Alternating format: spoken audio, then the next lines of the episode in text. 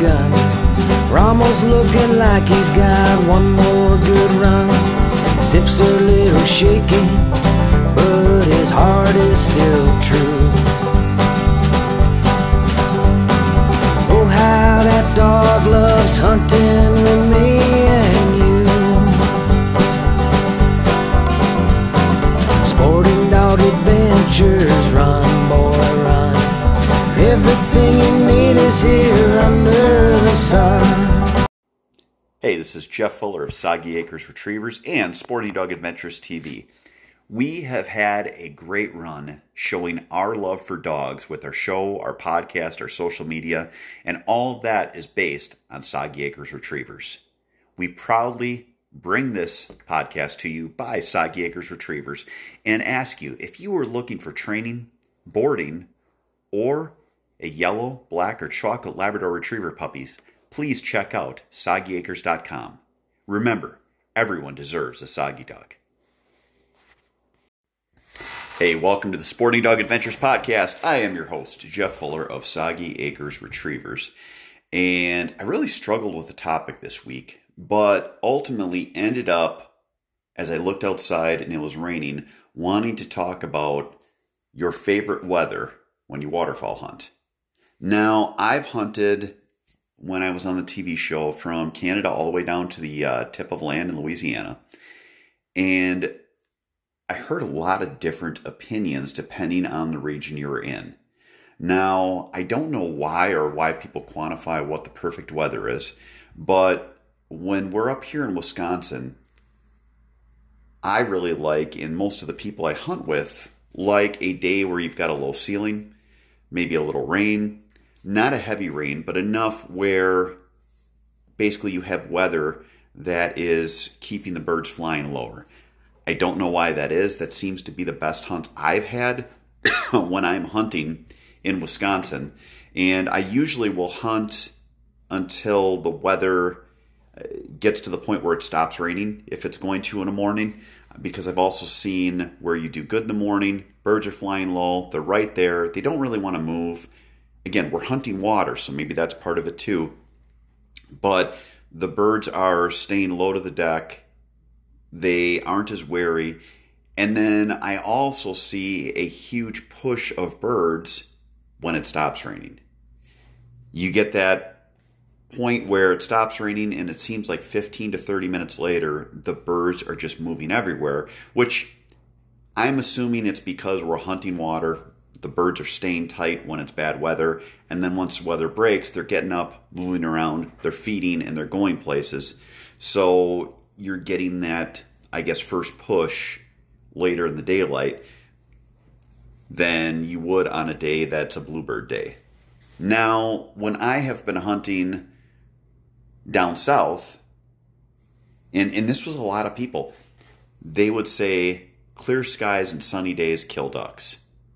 My worst hunts, many times, were when we had that type of weather. Now, again, maybe it's because I hunt predominantly water in Wisconsin and not fields, but down south, they really like it when you get that clear bluebird day and the the sun is just beaming off of your spinning wings, the sun is beaming off your decoys.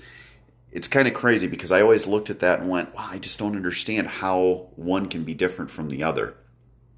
In my opinion, from what I've seen, you do get longer hunts when it is worth weather, worst weather. Uh, it seems like it kind of elongates the, the, the timeline of the birds moving. But again, just my opinion. What I'd love to have happen is this will be posted on our social media. After you listen to this, please comment on what your favorite day is, what your favorite hunt is.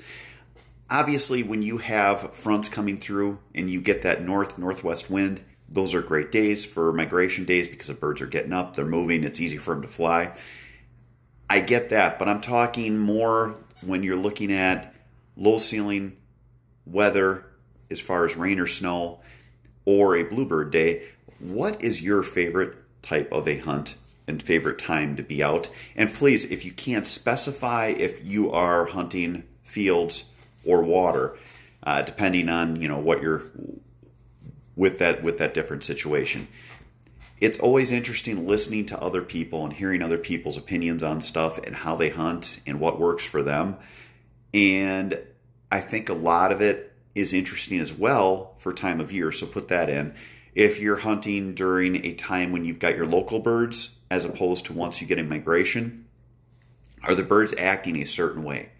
Now, in Wisconsin, I look at the long term forecast because, well, I'm obsessed with hunting and I own wetlands. So you, you, we've been flooded the last three years. It looks like, in theory, that we are going to have normal to uh, slightly less than normal rainfall, which for me, I look at that and I just smile and think about time. Now, will that come to fruition? I guess we'll see. But if we can get to the point where we aren't dealing with torrential rains all the time, that would be optimal for me and for my hunting. But we are looking at a warm summer, so hopefully water levels are high enough.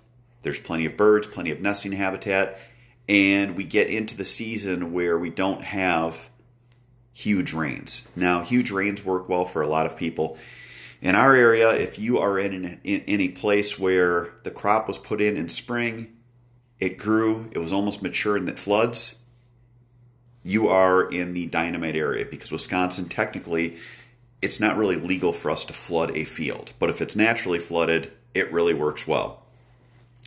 When I look at hunting water, it just makes things more predictable. If you hunt predominantly water, you can go out and the birds don't have as many options, so the birds are going to go to those areas.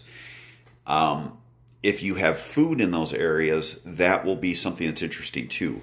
Last year, we had one part of our property that is a small pothole, only accessible by us, so it's a great spot, and the birds just loaded in there. We hunted it, I think, five times and we're near limits each time, or should have had limits. Um, not that that's what we hunt for, but it was just amazing because in Wisconsin we don't get those type of hunts where it's like, holy cow, the birds are here, and you just load up. We got those last year in this one pond consistently, over and over and over, as long as we let it rest a few times. And we had planted some different things into those ponds in the past. We planted some sago pondweed. There's a lot of coontail. I'm assuming that between what we planted with the sago and the invertebrates that live in the other native species, that the ducks were just feasting in there. And that is someone that is, it, it's really interesting as far as uh, watching them.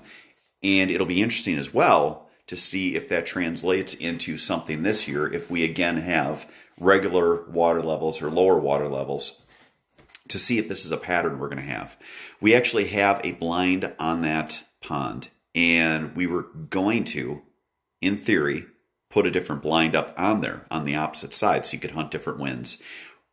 I made the decision we're not going to do that this year. We're going to see what it looks like next year, see how the hunt goes, and then we'll see how how, how we do to really, I guess, give it a chance so that we don't put a ton of time and resources into something that doesn't come to fruition. So it will be interesting. It will be something that I guess I'm curious on. And I'll probably kick myself for not putting that second blind in this year. In the in the long run, then when I do put the blind in, we'll probably have high water or low water and the birds won't be there. But just wanted to get more of a pattern on it so I could see where we felt the best spot was for whatever predominant wind we're dealing with. So again, exciting stuff being able to plan out. I've been told by a few of my buddies that I am obsessed with hunting and I'm already planning out where I'm going to deer hunt during our gun deer season in November. I'm already planning out my strategies and getting guys in line for dates for our first teal season and after that uh, big duck season. Um, it's it's something that this time of year to me is like kid in a candy store. We work on our blinds. The anticipation starts to build for waterfowl. Uh, we, we, we aren't going to put any food plots in as far as waterfowl food plots, but for deer, we're putting food plots in. It's turkey season. We've got turkeys in our deer food plots, so I can't start the deer food plots until turkey season is over. I guess I'm a little ADD, but part of the issue I'm going to deal with now as well is we have lots of cameras up. I'm even considering buying more of these cameras so that I can have them out in our uh, duck ponds so I can scout ducks with our uh, game cameras. Again, all interesting stuff and stuff that I really can't wait. I can't wait uh, until we start this uh, prep for the upcoming season because that's, you know, waterfowl season's 60 days for big duck. We get uh, September 1 through 9 on teal, and then we've got a little bit of goose season. It is something that I just look at and enjoy so much getting out there, getting to hang out with my buddies and my kids. So I hope everyone else is looking at things, planning things out. Really great to get your mind off every all the other stressors in life and to start dreaming about hunting season and getting things ready. But again, back to our premise and our question, let me know what your favorite day is. My favorite day is slight drizzle, a five to 10 mile an hour wind so we can set up so the birds are going to come in consistently, and a low ceiling. That is what I like to hunt in Wisconsin on our properties. Let us know what you guys like to hunt on your properties. Stay tuned next for our dog training tip, which is going to be a puppy tip on how to find a good puppy. And then finally, we're going to talk about our hunting tip when we talk a little bit more about cover and some different ideas that we have when we're going to get out in the field. All that and more coming up after this. Jeff Fuller from Sporting Dog Adventures and Soggy Acres Retrievers. In our house, my wife hates having the plastic kennels and wire crates. We need them for the dogs because we have times when they need to be put somewhere, but she cannot stand the look. So we talked to DCT Kennels and we now have a new partnership with them for a product that is a crate but also a piece of furniture. If you want something that is practical as well as great looking, check out DCT Kennels. Our great fans of the Sporting Dog Adventures podcast, we are growing at an astronomical rate, and I want to thank you all. I do ask one thing from you. Please give us a five star rating on iTunes. Please give us a thumbs up, follow us, subscribe to us on whatever other platforms you're on. And the most important thing I can ask share our podcast with your friends so that we can grow our love for the dogs and dogs in the field and make it so that people are more involved in our sport. Again, thank you so much for being listeners. Take care. Jeff Fuller again from Soggy Acres Retrievers and Sporting Dog Adventures podcast. When you look at hunting, you need to have yourself prepared. Our good friends at MEC Outdoors have reloading supplies as well as great clay target machines to get you prepared so you have more success in the field. Don't get that dirty look from your dog. Check out MEC Outdoors. Hey, welcome back to Sporting Dog Adventures podcast. Today, I wanted to talk to you in our dog training tip, our dog tip section, about finding a puppy. I have seen a lot of people that are just desperate to get a puppy. They are buying puppies from people and then after the fact asking, should I have had a puppy with health clearances? I know of one person that bought one and the dog continues to collapse when the dog is put under uh, strain physically when it's exercising. Again, that is exercise induced collapse. We have people that we talk to that have dogs that are dysplastic, whether in their elbow, elbows or hips or have inherent eye issues. There are so many things that go into breeding a dog. There's a reason that people that are good at breeding dogs and do it for a profession are sold out right now, people. We have to look at this as a long term purchase. This is a long term relationship. You're buying your fur kid. You want to make sure that you are doing all of the right things in your search, checking off all the right boxes before you're purchasing something that, yes, the purchase price is part of the equation when you look at it. But if you buy a puppy for $500 and have a dog that has inherent health issues, it could cost you $25,000 if you are going to follow through and continue trying to give this dog care. Keep these things in mind. The purchase price is ultimately the cheapest part of the equation on a dog. And the other thing to keep in mind is that you are going to have this dog for 15 years. So if you have to wait six months, the old adage, everything comes to those who wait, is exactly true. With how busy as everything has been and how everything is so sold out, it could be that if you find a puppy available, there's a reason. In other words, they couldn't sell it to other people now it's still available for you. That doesn't mean that's the case in 100% of things. So keep that in mind. But do your research, get your health clearances. At minimum, hips, elbows, eyes, exercise induced collapse, canine neuromyopathy, and Labrador retrievers. If you're buying a different breed, talk to a breed club. Ask what tests should be done at the minimum. Talk to your vet. Ask if they know of any issues that certain breeds have. Make sure that whether you're buying a dog for sporting dog or for a pet, that you are getting a good, healthy, genetically clear dog. Again, if you are buying a hunting dog, buy from someone that has a pedigree, that has a lot of talent in it with titles. Yes, you are not going to run competition, but these titles that these puppies have in their pedigree show ability of past generations. There is a huge difference. It is such an ignorant statement to say it's all about training and not about ability. I train dogs professionally. I have seen plenty of farm dogs that are they're great. They run well, they don't have pedigrees behind them, but I've also sent a lot of them home because the dog was bred, it was a Labrador retriever, but there was absolutely zero behind the pedigree and the dog had zero desire to go and work and to go and hunt, but yet was still a nice pet. So keep those things in mind. You can have a dog that's got a great pedigree, a great temperament, as well as great ability in the field that is also a great pet. So those are my tips for the day. I'm going to jump off the soapbox. Next, day, stay tuned for our hunting tip coming up after this. Jeff Fuller again from Soggy Acres Retrievers and Sporting Dog Adventures podcast. When you look at hunting, you need to have yourself prepared. Our good friends at MEC Outdoors have reloading supplies as well as great clay target machines to get you prepared so you have more success in the field. Don't get that dirty look from your dog. Check out MEC Outdoors. Hey, welcome back to the show. I wanted to talk about a blind idea I had.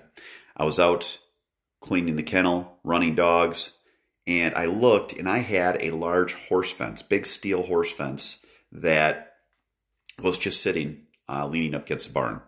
What I'm going to do, I'm going to take that out. I'm going to drive four T posts so I can basically set the fence between the T posts, tie it to those T posts, and then we will paint it brown with some brown paint. We will then drape it with some cover or pull cover, cut cover, and put it over it. But I thought that would be a great barrier just to sit in front of an area that we have a good backdrop on. There's a big tree behind us, but we're going to sit that in front of us just so we have, I guess, in essence, a shield or a wall between us and the birds. I think that it will make our hunts more successful at that spot. Not that you necessarily need cover, but it was just looking at something and going, gosh, that's something I got to throw off to going, no, that's something I should use for one of our waterfowl spots. I hope that gives you some ideas uh, of what you can do to repurpose things that you have for your duck blinds. The other thing I had before this, I was actually going to take pallets out and use the same thing where you put T posts down, have the pallets out in front of you, and then again, paint the pallets like a dark brownish green, then hang some cover over them and use the pallets. But the spot that I want to do that in, the water comes up and varies between several feet. So I didn't want the pallets to get away and float downriver uh, from our spot. So we're going to use this large gate uh, or fence, that piece that uh, that we had from uh, back when I had horses on my property, and we are going to repurpose that and use it for some cover for a blind in our future upcoming hunts. Hope that helps. Thank you so much for listening to today's show. I really appreciate you guys checking in. Please share our podcast with everyone you know. Give us great ratings. Everyone, take care. Have a great week and God bless. Sporting dog adventures, run, boy, run. Everything you need is here under the sun. Everything you need is here under the sun.